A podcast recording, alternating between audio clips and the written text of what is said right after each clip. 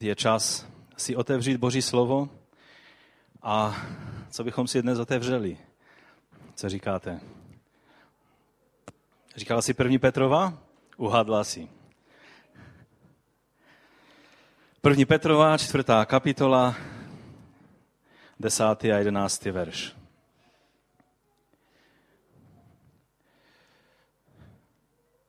Každý z vás dostal nějaký dar – a tak si jimi navzájem služte jako dobří správci rozmanité boží milosti. Když někdo mluví, ať jsou to boží slova. Když někdo slouží, ať je to v síle, kterou dává Bůh. Aby byl Bůh vždy oslavován skrze Ježíše Krista, jemuž patří sláva i moc na věky věků. Amen.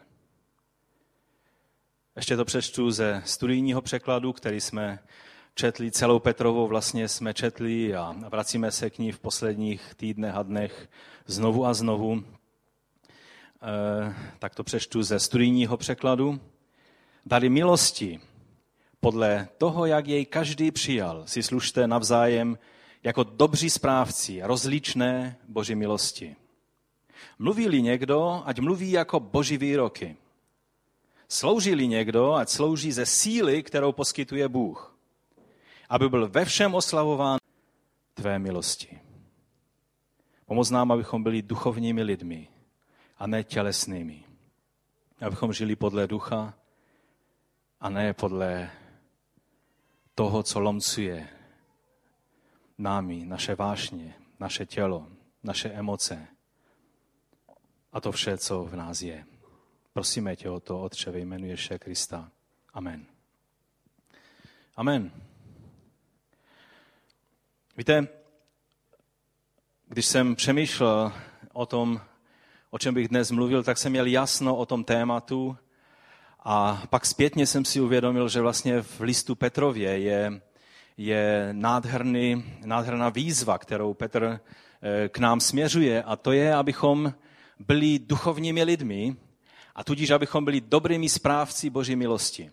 To je zavazující, to je výzva, to je to, k čemu nás Petr vyzývá. A celá ta epištola, nebo ten list, jak jsme ho četli, tak vlastně zaprvé jsme si už mluvili, že je to skutečně list, který napsal apoštol Petr, učedník Ježíše Krista, eh, rozptýleným křesťanům v eh, Malé Ázii dnešní, či na území dnešního Turecka, kteří byli v tlaku ze strany těch, kteří byli kolem nich a oni potřebovali vědět, jak se mají chovat, co mají dělat, jak mají žít, aby žili své životy eh, božím způsobem. A pro lidi, kteří jsou v pronásledování, o tom nám bratr za což mu ještě děkuji, mluvil vlastně o situaci v zemích eh, eh, toho zálivu perského a, a taky o situaci v Saudské Arábii. Jelikož se zajímáme o situaci křesťanů v muslimských zemích, tak jistě víme, že to není jednoduché a těm lidem nemůžete jenom říct nějaké abstraktní věty, ale musíte jim eh, dát něco praktického, jak můžou žít a obstát v tom prostředí, ve kterém jsou. A uprostřed té epištoly, kterou Petr psal takovýmto křesťanům, tak najednou je tam ta nádherná výzva, abychom si navzájem sloužili těmi charizmaty, neboli dary milosti, protože to slovo dary milosti, to jsou charizmata. Víme, že, a my jsme letniční, takže nám není třeba vysvětlovat, co jsou charizmata. Jsou to prostě duchovní dary, které Duch Svatý rozděluje, jak chce. Každému uděluje podle své líbosti a podle své milosti. A každý z nás jsme obdarováni těmi charizmaty, duchovními dary, podle toho, jak duch dává, jak jsme otevřeni na Ducha Svatého. A duch má vždy dost každého charizmatu pro potřebu, eh, když potřebujeme sloužit Bohu. A vlastně ta zmínka, eh, teologové a biblisté, odborníci na, na Biblii, by vám řekli, že právě tento verš, 10. a 11., že je s takovou samozřejmostí napsán, eh, tak ukazuje, je to jeden z dalších důkazů, že skutečně Petr, apoštol, je autorem této epištoly a ne tak, jak si před asi stovkou let mysleli někteří lidé, kteří mysleli, že tomu rozumí, že to bylo napsáno až teprve v dalších stoletích a tak všeli, jak to komplikovali. Čím déle se to studuje, tím více je jasné, že, že, že naši zase měli pravdu. Že Bible má pravdu. A že Petr, když napsal, že to je on, takže to skutečně byl on. A to je jeden z těch důkazů, že vlastně ještě v té době eh, bylo naprosto běžné a samozřejmé, že lidé, křesťané, To znamená lidi, kteří jsou naplněni Duchem Svatým a mezi kterými se projevují charismata. Později víme, že v církevních dějinách, jak církev se tak víc a víc institutan, instu, eh, instituto, instu, prostě stala se institucí, takhle to bude jednodušší, tak eh, v podstatě ztrácela tuto schopnost. Ztrácela schopnost být tím živým organismem Ježíše Krista a duchovní dary z těch projevů církve a života věřících se vytrácely. A jelikož Petr o tom mluví s takovou samozřejmostí, tak, je, tak to ukazuje, že to bylo napsáno velice, ve velice rané době a z největší pravděpodobnosti ještě před Neronovým pronásledováním, to znamená v 60. letech prvního století, čili nějakých 30 let potom, co pán Ježíš byl ukřižován a co proběhly letnice. A ta výzva eh, apoštola Petra pro nás znamená dvě věci. A e, o té první věci, kterou tady, na kterou tady apoštol Petr ukazuje, o té budeme mluvit dnes a dálí pán někdy příště. Příští neděli e, nebudu v tom pokračovat, jak jsem už řekl, tak tady dálí pán nebudeme, ale potom někdy, někdy příště se k tomu vrátíme, abychom mluvili víc prakticky, jak máme, jak se mají projevovat duchovní dary neboli charismata mezi námi. A ta první věc, o které dnes budeme mluvit, je, jak máme být dobrými správci Boží milosti. To znamená, jaký máme být my jako lidé. Ne jak máme používat to, co nám Bůh dal, ale kým máme být, aby vůbec ty věci mohly se projevovat v našem životě. Pokud máme být dobrými správci daru milosti, které pocházejí z Božího ducha, pak musíme být lidmi, kteří chodí duchem a ne tělem. Čili dnes budeme mluvit o tom základu, o té, o, tom, o, to, o té podstatě toho, aby vůbec bylo možné mluvit o projevech duchovních darů. A ta druhá věc, eh, o které budeme mluvit někdy příště, je, že každý člověk, který je znovu zrozen a naplněn Božím duchem, má nějaké dary milosti, které má správným způsobem používat ku prospěchu společenství Božího lidu, čili o, o životě v té kojnoní Boží, o které mluvíme od počátku roku, jakým způsobem ty věci se mají dít v duchu a ne podle těla. Protože víte, i z té první věci, i z té druhé věci budeme skládat účty před Bohem, jak jsme byli, jakými správci jsme byli té rozličné boží milosti. Tam, je, tam Petr zdůrazňuje to, co apoštol Pavel mluví na různých obrazech a příkladech, o tom budeme někdy příště mluvit, jak boží milost, ty charizmata, jak je to rozličná věc, jak to není, že, že když já sloužím tím způsobem a projevuje se to takovým způsobem, že se to musí nutně projevovat stejným způsobem u mého bratra nebo u mé sestry, že jsou, je v tom rozmanitost, rozličnost a je to tímto způsobem nádherné. Takže dnes budeme mluvit o tom, co znamená být duchovními lidmi, u kterých vůbec je předpoklad, že Duch Svatý může udělovat, jak chce, duchovní dary. Přečteme si k tomu z prvního listu korinským, z druhé kapitoly, od 12. po 16. verš. Budu číst ze studijního překladu. A my jsme nepřijali ducha světa, ale ducha, který je z Boha, abychom věděli, co nám Bůh daroval. V tom 12. verši tady není, že Pavel tady mluví o tom, že existuje nějaký duch eh, nesvatý, ale duch toho světa, kterým jsou naplnění lidé a že jsou vlastně posedlí nějakým zlým duchem, tak to nemyslí. On když mluví, že nepřijali jste ducha, eh, ducha světa, ale ducha, který je z Boha, tak se nevyjadřuje k nějakým démonům ani k nějakým, k nějakým jiným duchům, ale mluví o duchu božím že duch boží je duch svatý, který pochází od Boha a není to duch, kterým se řídí lidé v tomto světě. Lidé v tomto světě, jak za chvíli si ukážeme, se řídí svou duší, svými vášněmi, svými touhami, svými emocemi, svým intelektem, svou vůli. To je to, eh, co vládne v tomto světě.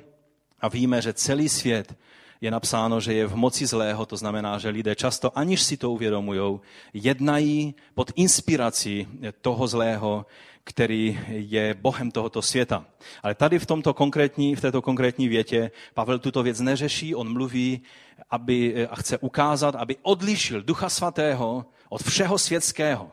Není možné eh, se nechat ovlivňovat věcmi tohoto světa a myslet si, že takhle budeme rozumět duchu božímu.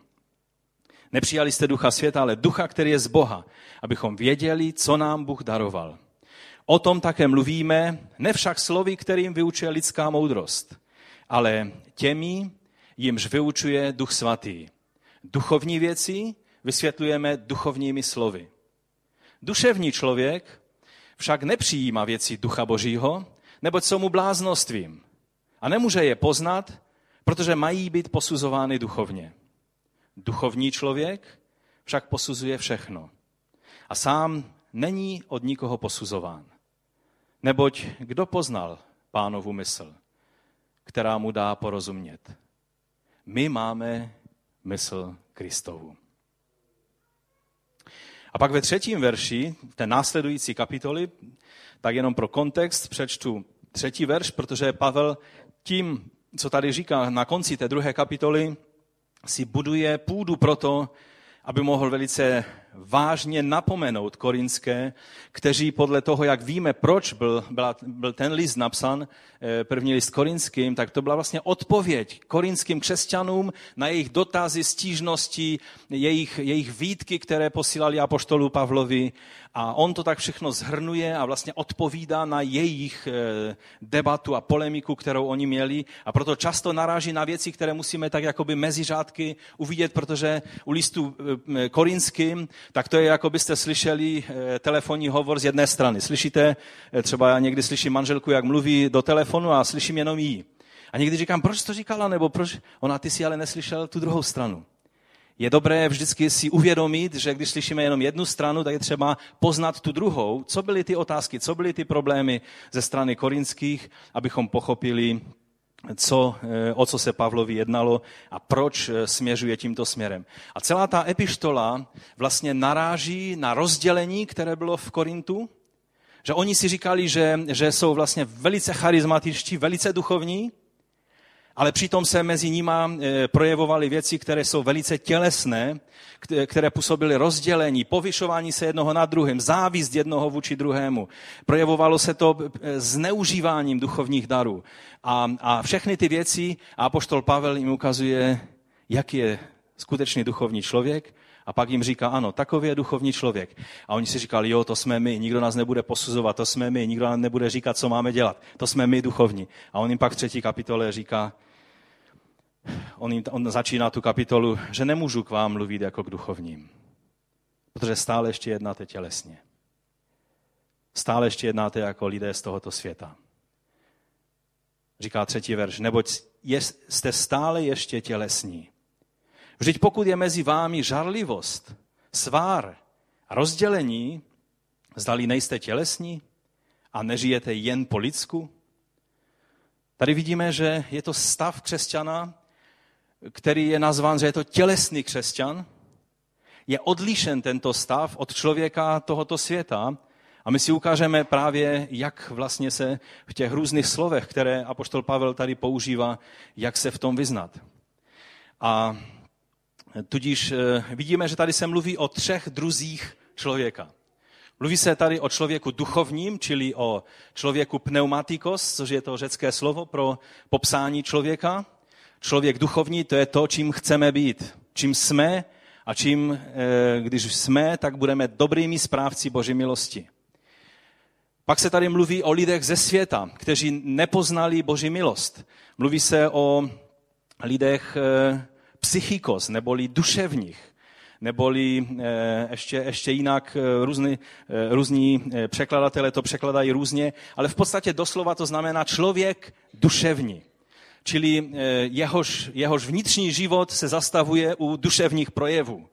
Ano, on má city, on má svůj intelekt, svůj, svůj někdy velice kvalitní rozumový, rozumový život, Ehm, má svoji vůli, kterou se rozhoduje, ale to je vše.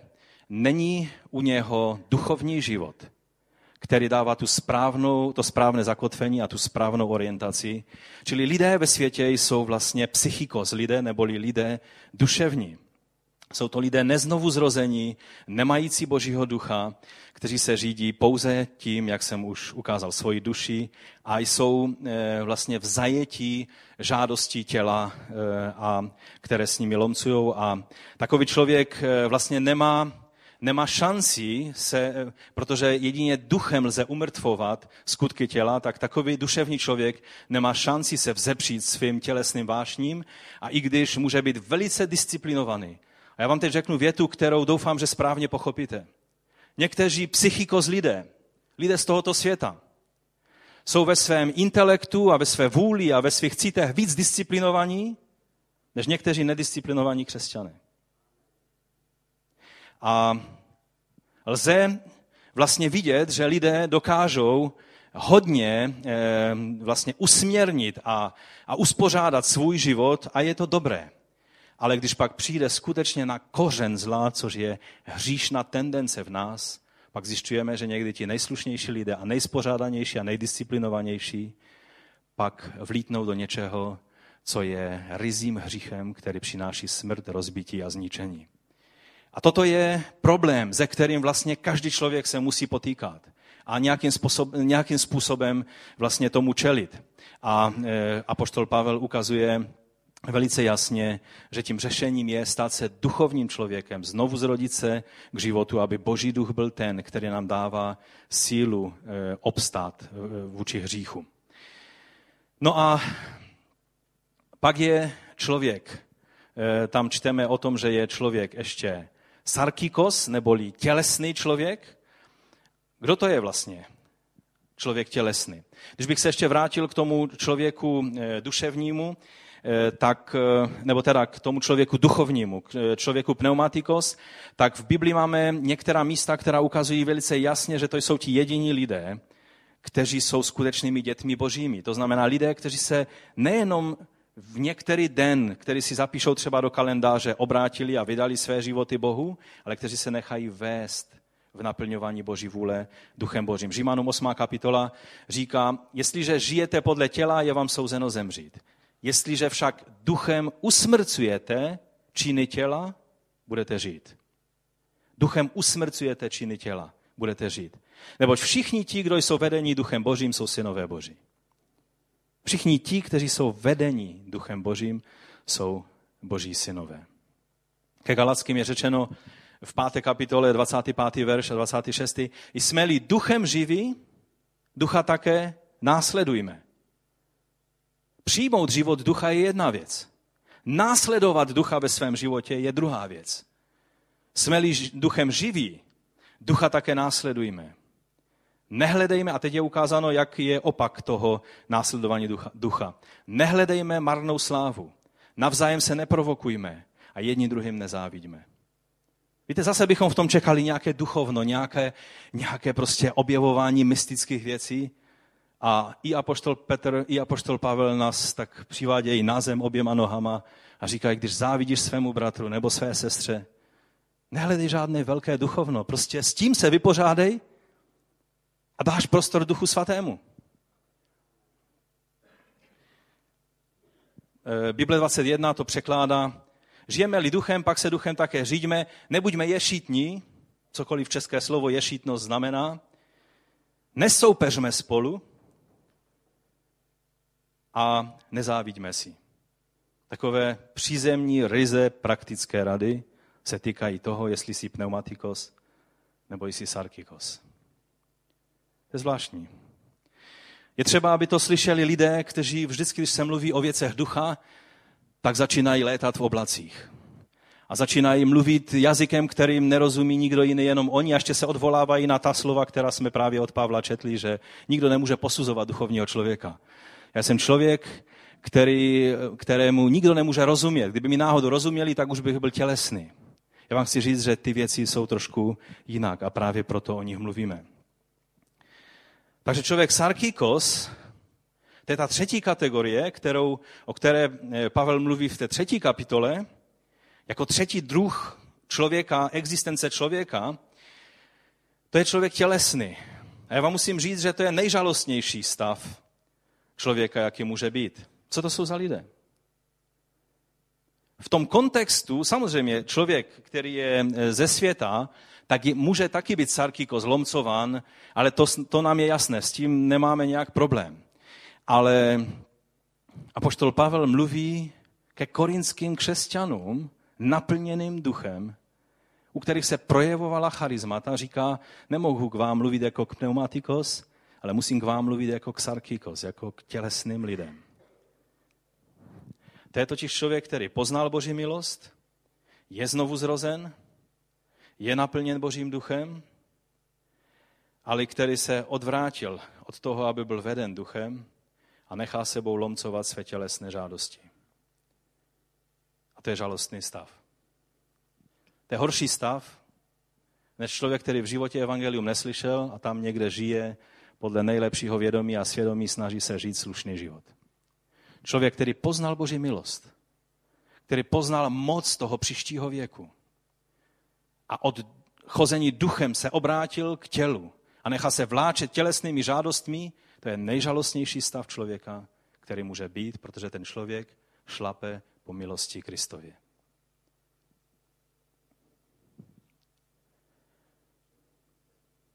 A jak jsem už řekl, stav takového člověka je horší než disciplinovaný člověk, duševní, který nikdy Božího ducha nepoznal, neměl možnost prožívat moc duchovního života. A samozřejmě takový člověk Sarkikos je velmi špatným správcem rozličné Boží milosti. Když se podíváme na, do starého zákona, abychom si to postavili na takový dobrý základ starozákonní zvěstí proroků a, a předobrazu svátku eh, v židovském kalendáři, tak eh, v jedné situaci vidíme pana Ježíše, jak dělá něco velice, velice zvláštního a mluví velice zvláštní slova. Mluví způsobem, který, kterému nevždy rozumíme. Byl to, bylo to na závěr vlastně svátku Sukot, který bude zanedlouho vlastně v desátém měsíci. Eh, je napsáno, že Ježíš se postavil v chrámu a dal velmi zvláštní výzvu lidem, kteří tam přišli, aby se účastnili tradičního vylévání vody v očekávání na podzimní déšť. To byla tradice, kterou, kterou oni dělali a Ježíš, tady je napsáno v 7. kapitole Jána od 37. verše, tam je napsáno takto. V poslední velký den svátku Ježíš vstal a zvolal. Žízní-li kdo, ať přijde ke mně a pije. Kdo věří ve mne, jak praví písmo, řeky živé vody poplynou z jeho nitra. To řekl o duchu, kterého měli přijmout ti, kteří v něho uvěří. Uvěřili. Dosud totiž duch svatý nebyl dán, protože Ježíš ještě nebyl oslaven. Ježíš tady mluví velice záhadným způsobem o, o řekách živé vody, které mají plynout z nitra člověka, který je pneumatikos, který je duchovním člověkem. A mluvil vlastně dopředu, s pohledem dopředu po tom, co on měl být vydán a obětován jako ten beránek bez viny, kdy umožnil, aby Duch Svatý byl vylít na církev a na všechny, kteří se na to otevřou a vlastně o tom jsou celé skutky apoštolské. Víte, ve starém zákoně obraz vody a jak, je, jak se s ní zachází, je obrazem Božího ducha a postoje Izraele neboli Božího lidu ke svému Bohu jak ehm, lidé zacházejí s vodou, ukazuje, jestli rozumí podstatě toho, co je skutečná hodnota, anebo si zakládají na věcech, které, eh, které nejsou podstatné. Ten, eh, v ten svátek eh, Sukot, to je jeden ze tří velkých, takzvaných velkých svátků. Každý dospělý Izraelec se měl dostavit do chrámu. Já jsem už to tady, myslím, před nějakým časem vysvětloval, tak jenom, jenom pro připomenutí. Eh, ten svátek vždycky začínal 15. měsíce, 7. měsíce židovského kalendáře, měsíce Tishri, a podle nás, našeho kalendáře, eh, je to víceméně začátek října, takže bude to zanedlouho. Ten svátek trvá sedm dní a na osmi den jeho zakončení je zhromáždění. A e, dodnes lidé, vlastně, e, kteří jsou ortodoxními židy, e, tak světí ten svátek na, v provizorních budkách, které si dělají z větví a vždycky musí být vidět nebe skrze tu střechu, protože si připomínají, připomínají vlastně boží působení s Izraelem a jeho, jeho milost a vedení ducha. V poexilové době pak eh, se začala používat jedna tradice, na kterou tady pán Ježíš naráží, a to je, eh, když se zdůrazňovalo vlastně očekávání toho podzimního deště, protože tam v těch končinách jsou jarní deště a podzimní deště. A ty v očekávání podzimního deště, tak velekněz šel s průvodem a na závěr toho svátku a šli do vodní nádrže Siloe nebo Siloam a ono od chrámu to bylo po schodech vlastně dolů. Eh, před pár lety, když eh, jsem byl eh, v Izraeli, tak zrovna byla velká sláva, protože objevili, objevili skutečné, skutečný rybník Siloe. Do té doby vlastně turisté vždycky jezdili k jednému místu, které určila kdysi jedna katolická panovnice a ono to nebylo místo skutečné a teď archeologové našli našli to správné místo a je, je, je propojeno vlastně schodami s chrámem, s chrámovou horou a s chrámem. A ti, kteří jste byli s námi v Izraeli, ti, kteří ne, tak se rychle ještě na nějaký zájezd zapište a jeďte se na to podívat. Tak si vzpomínáte ty schody tam? Pak, když se mluvilo o dobyvání Jeruzaléma, tak tam byli schováni pod těmi schody, protože tam, tam tekl vlastně eh, potůček, voda tam tekla a tam byli schováni ti bojovníci a, a tam jsme se u toho zastavili a vysvětlovali si to. To byly ty schody, oni byly vlastně dvě řady schodů a po těch schodech se šlo nahoru až do chrámu. A to byla to byla, to byla ta, ta obrovská příležitost, že lidé se zúčastňovali toho průvodu, když velekněz šel a nabral eh, vodu z té, z té, eh, z té siloe a pak šli zpátky do chrámu až k oltáři a pak eh, vlastně byly u oltáře postaveny dvě nádoby. Jedna nádoba pro víno a ta druhá právě pro tu vodu ze siloe. A on teď s tím džbánem přišel a přišli do chrámu a, a lid povzbuzoval toho, eh, toho kněze, ať drží ruce velice vysoko, aby všichni viděli, že bude nalévat tu vodu. A pak on vyléval do té nádoby tu vodu, která vytékala z té nádoby. A stékala tím potůčkem až do údolí Kidron. A to bylo, eh, to bylo znamení toho, že přijde déšť požehnání pro Izraelce, oni se těšili. A Ježíš, když se tak díval na, to, na ten příklad, jak, jak oni se těší a vidí vlastně ten symbol, ale neuvědomují si realitu, na kterou ten symbol má ukazovat, že máme být my tou nádobou, do které Duch Svatý má možnost vlévat stále znovu a znovu čerstvou vodu, stává se pramenem v nás, která pak vytéká nejenom to, co přineseme ze Siloám po mnohých schodech, a já, jestli jste podobní jak já, tak byste byli velice zadychaní po těch mnohých schodech a nalejeme do té nádoby, ale že se staneme zdrojem. Že to jsou celé řeky, které vytékají. Ne nějaký pramínek, který je vůbec zázrak, že se do Kidronu dostal, ale řeka, tak jak prorokoval Ezechiel o té boží řece, která vyvěrá spod Prahu domu božího. To je obraz, který Ježíš chtěl ukázat. Chtěl říct, že ti, kteří chodí duchem, tak mají hojnost toho požehnání, té duchovní vody, kterou, kterou voda, eh, voda představuje a že vlastně Ježíš chtěl ukázat, že tohle přesně se splní s těmi, kteří se otevřou na Ducha Svatého, kteří budou použitelní pro Ducha Svatého a stanou se, stanou se eh, takovouto nádobou Boží. Ukazoval a narážel taky na, na proroctví Jeremiáše, proroka, který varoval a napomínal Izrael u Jeremiáše v druhé kapitole v desátém verši, a to je to prorocké oslovení, které, které v té souvislosti bylo řečeno.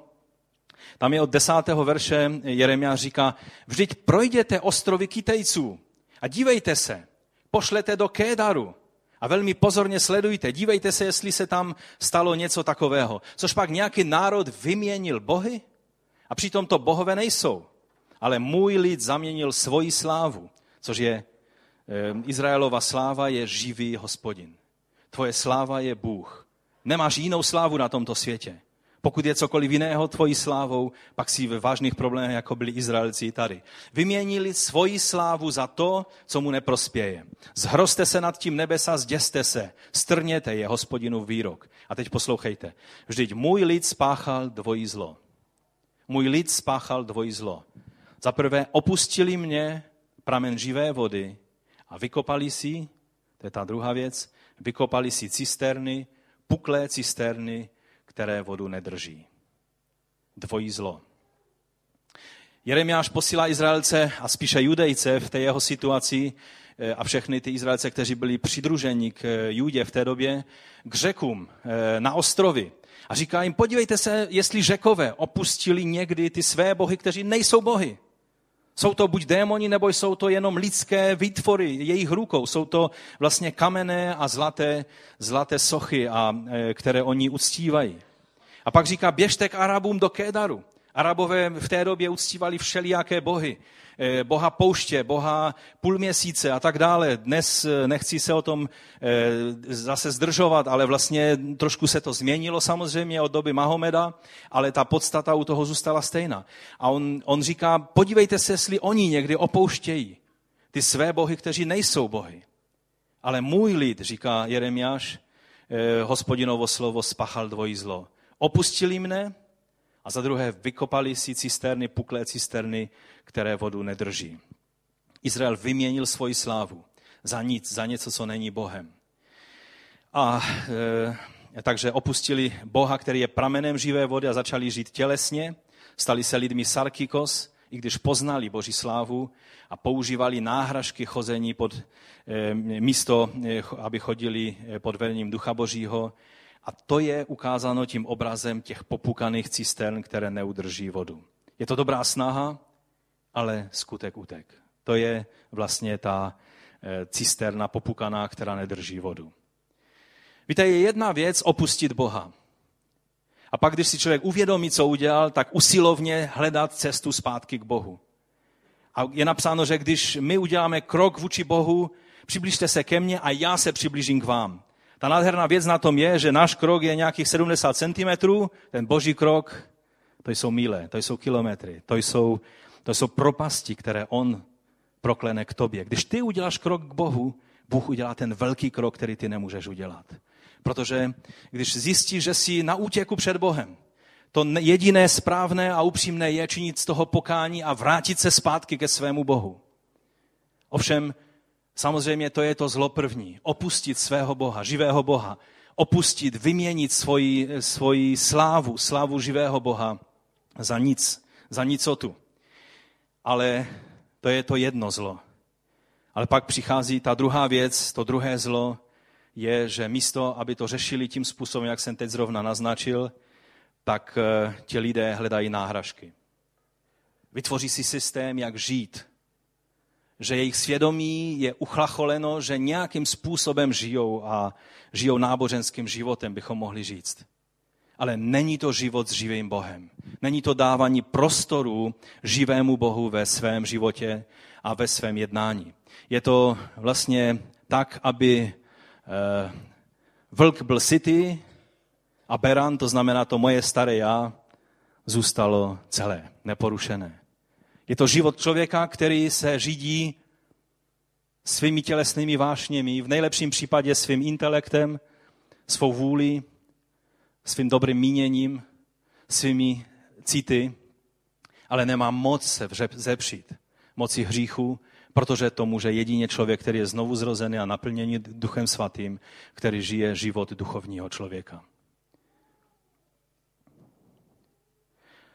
Tento obraz vlastně ukazuje něco, co se v podstatě příčí zdravému úsudku. Jeremiáš říká, teď je to proti lidskému uh, zdravému úsudku. Teď se podívejte, že ty jiné národy to takhle nedělají. Zaměnit živého Boha za modlu, je to nesmysl. Podstatu vyměnit za povrchnost, je to nesmysl.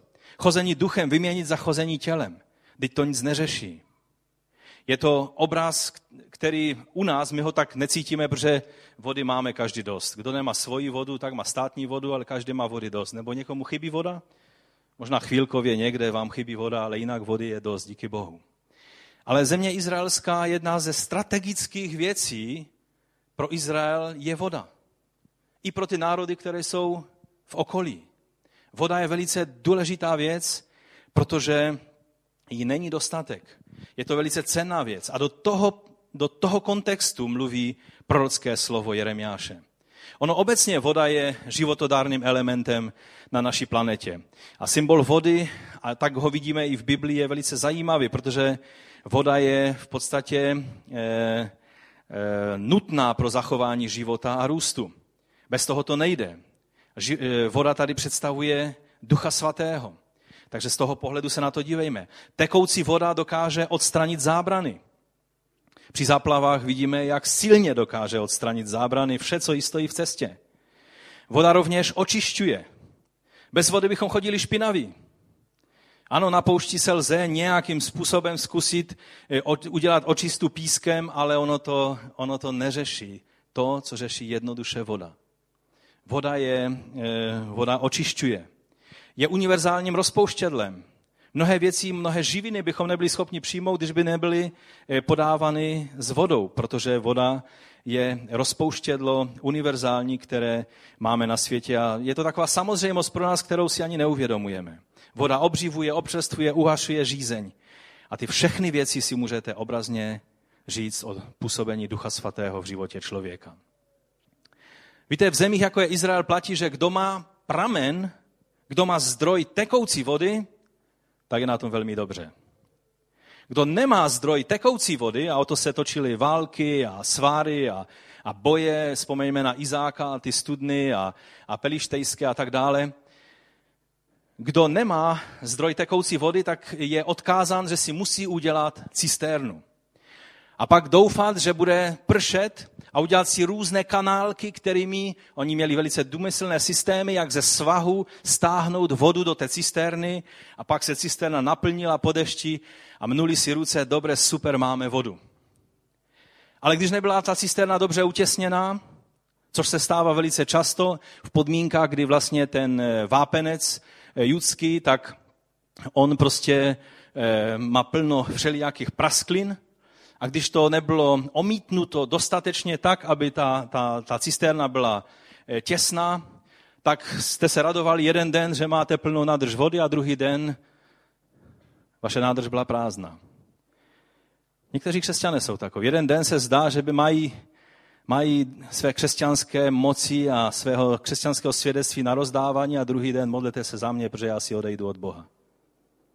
Lidé, kteří žijí z popukaných cistern.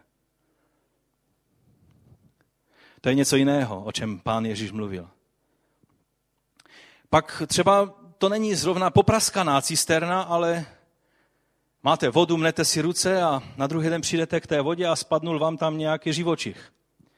My jsme před pár týdny řešili u našeho, u našeho tchána, u, u mého tchána, u, u tatínka od Felicie, je, oni mají studnu a vlastně tu studnu nějakým způsobem opravovali a tak dále.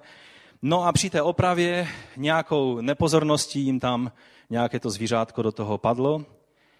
A i když bylo odstraněno dost včas, tak ty bakterie, které byly do té vody vneseny, tak to dalo hodně velkou práci.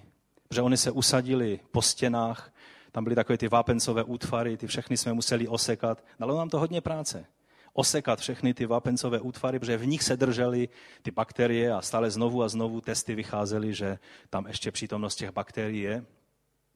Ono to nebyla úplně stojatá cisterna, protože studna je vlastně, ona, ona dostává svoji zásobu vody. když jsme ji vyprázdnili, tak pak, když jsme vědra prostě zvedali, tak ta voda tlačila rychleji, než my jsme stihali prostě eh, tím, tím vědrem. Museli jsme být velice rychlí, abychom, abychom to odčerpali, co se už nedalo čerpadlem udělat.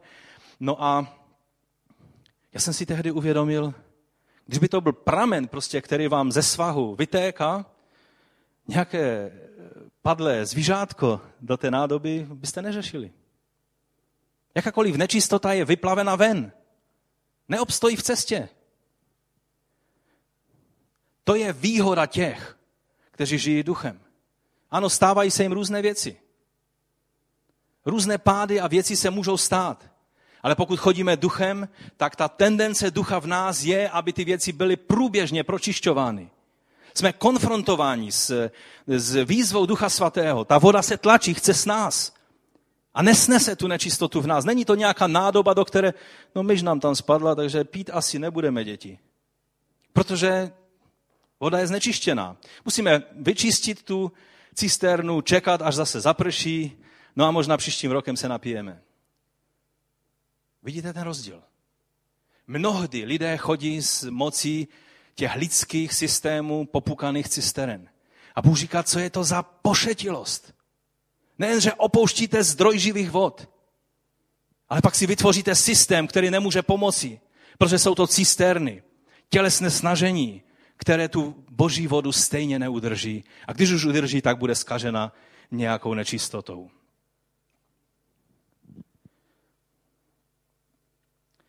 Jinak je to s pramenem tekoucí vody. Ten zůstává čistý, protože se pročišťuje. Možná do toho pramene padne víc potenciálních eh, problémů, ale on má tendenci, ehm, ta čistá voda odstraňuje ty věci, nenechá je na místě. Víte, když je duch v nás, když nezarmucujeme ducha svatého, tak to znáte určitě ze svého života, že duch svatý vás nenechá. Když se trochu uklidníte a řeknete, teď si dám pohov, dám si kafe, sednete si a najednou hlas ve vašem svědomí. Tyhle věci nebyly správné, co jsi udělal. Duch svatý, to je ten pramen živé vody, který nenechá věci na pokoji. Který vás nutká k tomu, abyste dávali do pořádku ty věci. Nemusíte hloubat a, a nemusíte jít za někým. Řekni mi, jestli něco není nesprávného, jestli je něco nesprávného v mém životě. Nemáš nějaké zjevení od Boha, jestli nemám něco nesprávného, já nic nevím. To je podezřelý stav. Lidé, kteří chodí duchem, ví, když šlapnou vedle, protože duch svatý je na to upozorní. Laskavým a milým způsobem. Neodsuzovačným, ale tím, který ti pomáhá, aby si šel a více nehřešil. Protože to je působení Ducha Svatého. Na jiném místě Jeremiáš říká, že je prokletý člověk, který doufá v člověka, v lidské prostředky a ne v boží moc. Víte, spoléhání na lidskou sílu je spoléhání na ty popukané cisterny. Jedině Boží duch dává smysl každému našemu snažení. Jedině Duch Svatý je ten, který má moc nás udržet u kříže Kristova. A tak když bychom se vrátili k tomu našemu textu Apoštola Pavla ke Korinským, když tam máme toho duševního člověka, duchovního člověka. A ten 16. verš, tam je, tam je řečeno, to je citát eh, z proroka Izajáše, eh, tuším ze 40. kapitoly, tam je řečeno, neboť kdo poznal pánovu mysl, která mu dá porozumět. A pak tady je takové tvrzení. My máme mysl Kristovu. Víte, duchovní člověk, tady je napsáno, že posuzuje všechno, ale není posuzován. Neznamená to, že duchovní člověk je někdo, kdo je mimo církevní kázeň, kdo, kdo říká, víš, já chodím duchem, takže nemůžete mi nějak vytknout nic a, a tak dále. Mnozí lidé to takhle používají.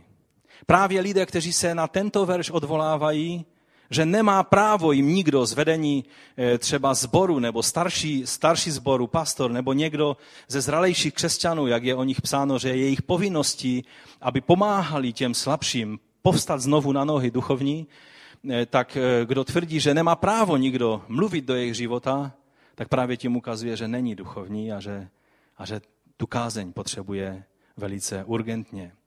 Protože duchovní člověk o něm je řečeno, že on dokáže posoudit. Tady není řečeno ve smyslu vše, tady je ukázáno, že dokáže posoudit ty věci tohoto světa i věci Božího ducha. Že dokáže rozumět těm věcem a je tam ukázáno, že lidé, kteří žijí v tomto světě, nedokážou rozsoudit ty věci ducha. Proč? Protože jsou pro ně bláznostvím. Všimněte si, když byste mluvili o duchovních věcech s lidmi tohoto světa, tak se na vás budou dívat a budou si říkat, že blázníte. Že jsou to věci, kterým oni nemůžou rozumět z povahy věci. Takže Pavel ukazuje, ano, člověk, který je v duchu svatém, má vhled do věcí, dokáže vidět věci z té boží perspektivy, dokáže vidět priority věcí, jak jsou správně uspořádané. Ale z opačné strany to takhle nefunguje. Lidé eh, duševní nedokážou vidět ani porozumět duchovním věcem. A pak na závěr, když se tady mluví o eh, té mysli Kristově, mně se velice líbí, jak, eh, jak to pojala jedna teoložka dnešní doby, Alexandra Brown. Ona řekla, že mít mysl Kristovou znamená mít mysl ve tvaru kříže. Mít mysl Kristovou znamená mít mysl ve tvaru kříže. To znamená, že ta mysl Kristova mě nevede k nezávislosti, k elitismu, že jsem v nějaké elitě a z vrchu se dívám na ostatní křesťany. To neznamená, že mě to vede k abstraktním nějakým mystickým věcem a praktický život stojí úplně stranou, ale jsme zpátky u apoštola Petra. Celá první Petrova ukazuje, jak máme žít praktický život. Vzkříšeného Krista. Skrze moc jeho krve, kterou jsme byli očištěni. Jak máme obstát v tom, když ďábel obchází a hledá, koho by pohltil. Jak máme obstát v těchto věcech, praktických situacích každodenního života, protože to je ten duchovní člověk, u kterého se Duch Svatý může projevovat svými charizmaty. A to vidíme vlastně, jak jsme četli tu epištolu, tak určitě jste si toho všimli, že to je znovu a znovu. Jedna z věcí, která tam je velice jasně ukázána u Petra, je, že takový duchovní člověk přemáhá zlo čím? Že bojuje. Ty jsi mi to udělal takovým způsobem, tak já ti oplatím stejnou měrou? Ne. Velice často odpověď lidí je, ale oni takovým způsobem se mnou jednali. A proto já jim oplatím jejich způsobem. To není to, co dělá člověk duchovní. Petr nám ukazuje ve své epištole, a poštol Pavel to mluví, mluví mnohokrát a pán Ježíš to v kázání nahoře mluví velice důrazně. Zlo zvítězíš jedině dobrem. Když dáš průchod Božímu duchu, tomu jedinému dobru, které existuje, to bude vítězit nad tím zlem. Je lépe trpět křivdu, než se snažit dosáhnout vítězství svými lidskými psychikos a sarkikos prostředky. Duchovní člověk raději nechá, aby se mu dělo něco nespravedlivého, protože ví, že ty priority jsou jinak. Zachovat si život Boží v sobě, plnost Ducha Svatého je důležitější, než dosáhnout pravdy v jednom nějakém drobném konfliktu z pohledu božího. Všechny ty naše šarvátky jsou velice drobné. Nedávno jsem viděl fotku, ukazoval jsem to Felicii, se to moc nelíbilo, ale mě, se to, mě, se to, mě to hodně oslovilo, protože to byla taková kosmická fotka nějaké té sondy, která už odletěla dostatečně daleko od naší sluneční soustavy.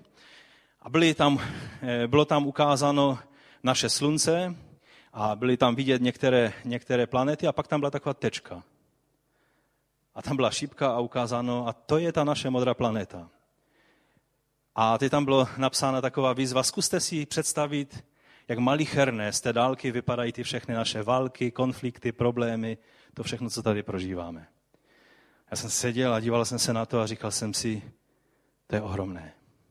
Bůh se na nás podívá a vidí, jak bojujeme, zápasíme, koušeme se, podraží jeden člověk druhého a, a, a prostě jsme sarkikos se vším všudy, co k tomu patří. A Bůh se dívá a říká, tak důležité věci jsem jim svěřil. Svého živého ducha jsem jim svěřil. A oni si tady s těmi věcmi neví rady. Duchovní člověk vidí věci ve správné perspektivě. Vidí, na čem skutečně záleží a co jsou malichernosti tohoto světa.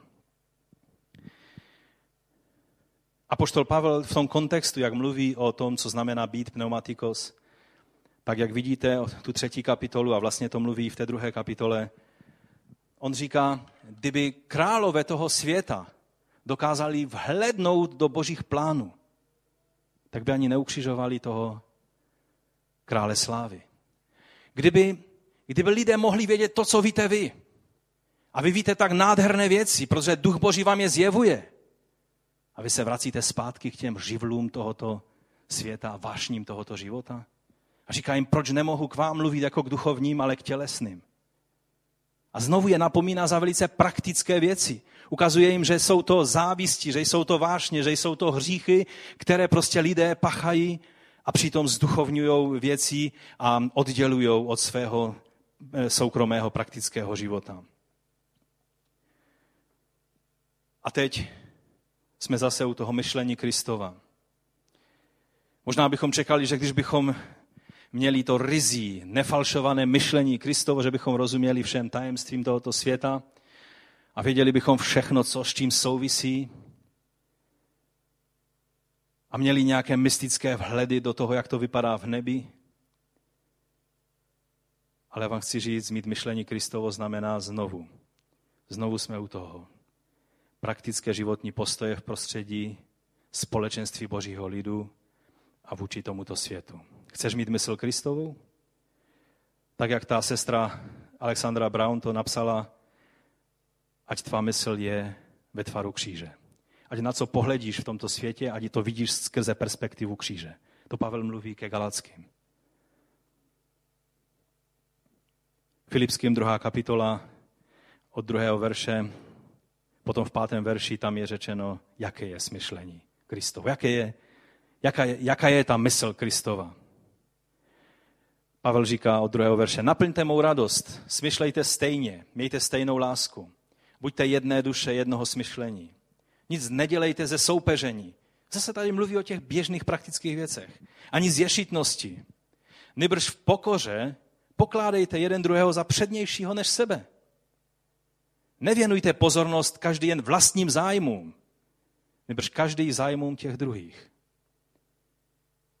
Mluvíme o tom být duchovním člověkem. Jsme zpátky u posvěcení, o čem jsme mluvili minulou neděli. A teď pátý verš poslouchejte. Mějte tedy v sobě to smyšlení, myšlení Kristovo, to smyšlení, které bylo v Kristu Ježíši. Co to znamená? Jak se charakterizovalo to myšlení Kristovo v něm? Ačkoliv byl ve způsobu božím, nelpěl na tom. Nelpět na svých právech, ale trpět křivdu. A nezahořknout, ale zůstat v pozitivním postoji vůči lidem, vůči Bohu i vůči okolnímu světu. Ačkoliv byl ve způsobu božím, nelpěl na tom, že je roven Bohu, nebrž sám sebe zmažil. Myšlení Kristovo? Sám sebe zmažil. Jinak se to dá přeložit vyprázdnil. Prostě vzdal se všeho toho, na co měl nárok. Vzal na sebe způsob otroka a stal se podobným lidem. A když se ukázal v podobě člověka, ponížil se a stal se poslušným. Poslušnost je myšlení Kristovo. Stal se poslušným až k smrti. A to smrti na kříži. Proto ho také Bůh povýšil nade vše a dal mu jméno, které je nad každé jméno. Toto je postoj vítězů. Být ochotný jít až na dno a v pravý čas tě Bůh pozvedne. Nemusíš se vyvyšovat ty sám. Dal mu jméno nad každé jméno, aby se ve jménu Ježíše Krista sklonilo každé koleno. On se nechal srazit nejenom na kolena, ale na svoji tvář, přibít ke kříži. Jenom proto, že věděl, že to je tajemství vítězství. To byl jeho postoj. A proto, pro ten jeho postoj, mu Bůh dal, že se každé koleno, my to děláme ochotně a děláme to rádi, když ho uctíváme, že skloníme svá kolena před ním. Ale přijde den, kdy nebude jediného panovníka, jediné bytosti na nebi, na, nebi, na zemi i pod zemí, kdo nebude muset padnout na kolena a vyznat, že Ježíš je pán. Lidé v duchu to dělají už teď. Přijde den, kdy on bude soudit živé i mrtvé. Tady je napsáno, aby se ve jménu Ježíše sklonilo každé koleno, ti, kdo jsou na nebi, i na zemi, i pod zemí, k slávě Boha Otce, aby každý jazyk vyznal, že Ježíš Kristus je Pán. Toto je myšlení Kristovo. Povstaňme a přijďme před Pána. Šlo by ještě mnohá slova k tomu přidat. Ale já věřím, že tento obraz toho pramene, ze kterého vytéká ta živá voda, to znamená tekoucí voda, ne nějaká stojatá, popukaná cisterna vlastního snažení, ale dát průchod Božímu duchu, který může jednat skrze nás. O tom budeme mluvit i více konkrétním způsobem, eh, projevy eh, daru milosti. Ale teď je čas, abychom se postavili před pána a řekli, pane, já chci být takovýmto člověkem. Odpust, že doposud jsem dával průchod spíš svému tělu, než tvému duchu. Pane, já tě prosím, pokud tady je někdo mezi námi dnes, kdo ještě nikdy nevydal svůj život tobě a neotevřel se na, na e, toho pána vzkříšeného, který, který skrze Ducha Svatého dává nový život. Já tě prosím, aby teď si dal každému jednomu takovému dát milost prožít tuto věc. Pokud si na tomto místě ještě nikdy si nevydal svůj život pánu, vědomě si neudělal tento krok, pak teď je čas, kdy to můžeš udělat. Je čas, kdy můžeš říct, pane, vydávám ti svůj život takový, jaký je.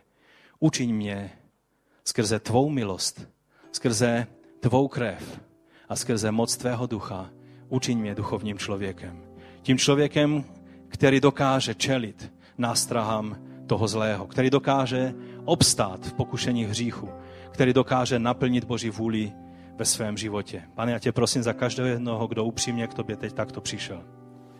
Ty zapečeť svým duchem a požehnej každého jednoho, kdo toto učinil. A nyní tě prosím i za nás, za každého jednoho, pomoz nám, aby už nikdy se tělesnost neprojevovala v nás tak, jak se projevovala do posud. Pomoz nám, abychom byli lidmi duchovními, kterým můžeš udělovat své duchovní dary, které se můžou projevovat tak, jak ty chceš. Pane, dej, abychom byli těmi praktickými lidmi, které Duch Svatý vede k praktickým postojům v životě i službě. Abychom mohli naplnit zákon Kristu v našich životech. My ti děkujeme, pane, za to. My tě chválíme, že ty jsi tím zdrojem živých vod. Ty chceš, aby ty řeky vyvěraly a vyplývaly z našeho nitra, z našich životů. Pomoz nám, pane. Ty vidíš, jak často jsme popukanou cisternou, do které, když lidé nahlédnou a chtějí živou vodu, tak to jediné, co najdou, je prach. Odpust nám to, pane. Pomoz nám. Nedovol nám, abychom se odvráceli od tebe zdroje živých vod a kláněli se všem těm věcem, které jsou a pozlátkům, které jsou v tomto světě. Pomoz nám, abychom byli lidmi uctívajícími v duchu a v pravdě svého živého pána. Kládeme se do tvých rukou, pane, pomoz nám. Pane, já vyznávám, že to potřebuji víc než cokoliv jiného. Pomoz mi. Pomoz nám každému jednomu. Pokud toužíš, potom můžeš zvednout svoji ruku a říct, pane, to jsem já, já potřebuji. To, o čem jsme dnes mluvili, potřebuji. Pane, dej mi milost. Abych žil duchem a ne tělem. Protože kteří žijí duchem, nespáchají skutky těla. To je ta jediná ochrana. Pokud stále znovu a znovu padáme do různých skutků těla a hříchů, které se projevují v nás, pak je to tím, že nedáváme průchod Božímu duchu. Ježíš za tebe i za mě zaplatil svou drahocenou krví, abychom mohli žít duchem a ne tělem. Pane, dej, aby se to projevovalo tím nejpraktičtějším způsobem, který je možný. V našem životě rodinném, v našem životě s našimi spolupracovníky, sousedy, na školách, v rodinách i v tomto sboru, ve společenství tvého lidu. O to tě prosíme a chválíme tvé jméno a děkujeme ti za to. Amen. Ať vás pán požehná, ať rozhojní svoji milost a své šalom, svůj pokoj ve vašich životech a kež by vám udělil všech darů milostí, které jsou potřebné k tomu, abychom chodili po této zemi a naplňovali jeho vůli. Pan vám žehnej.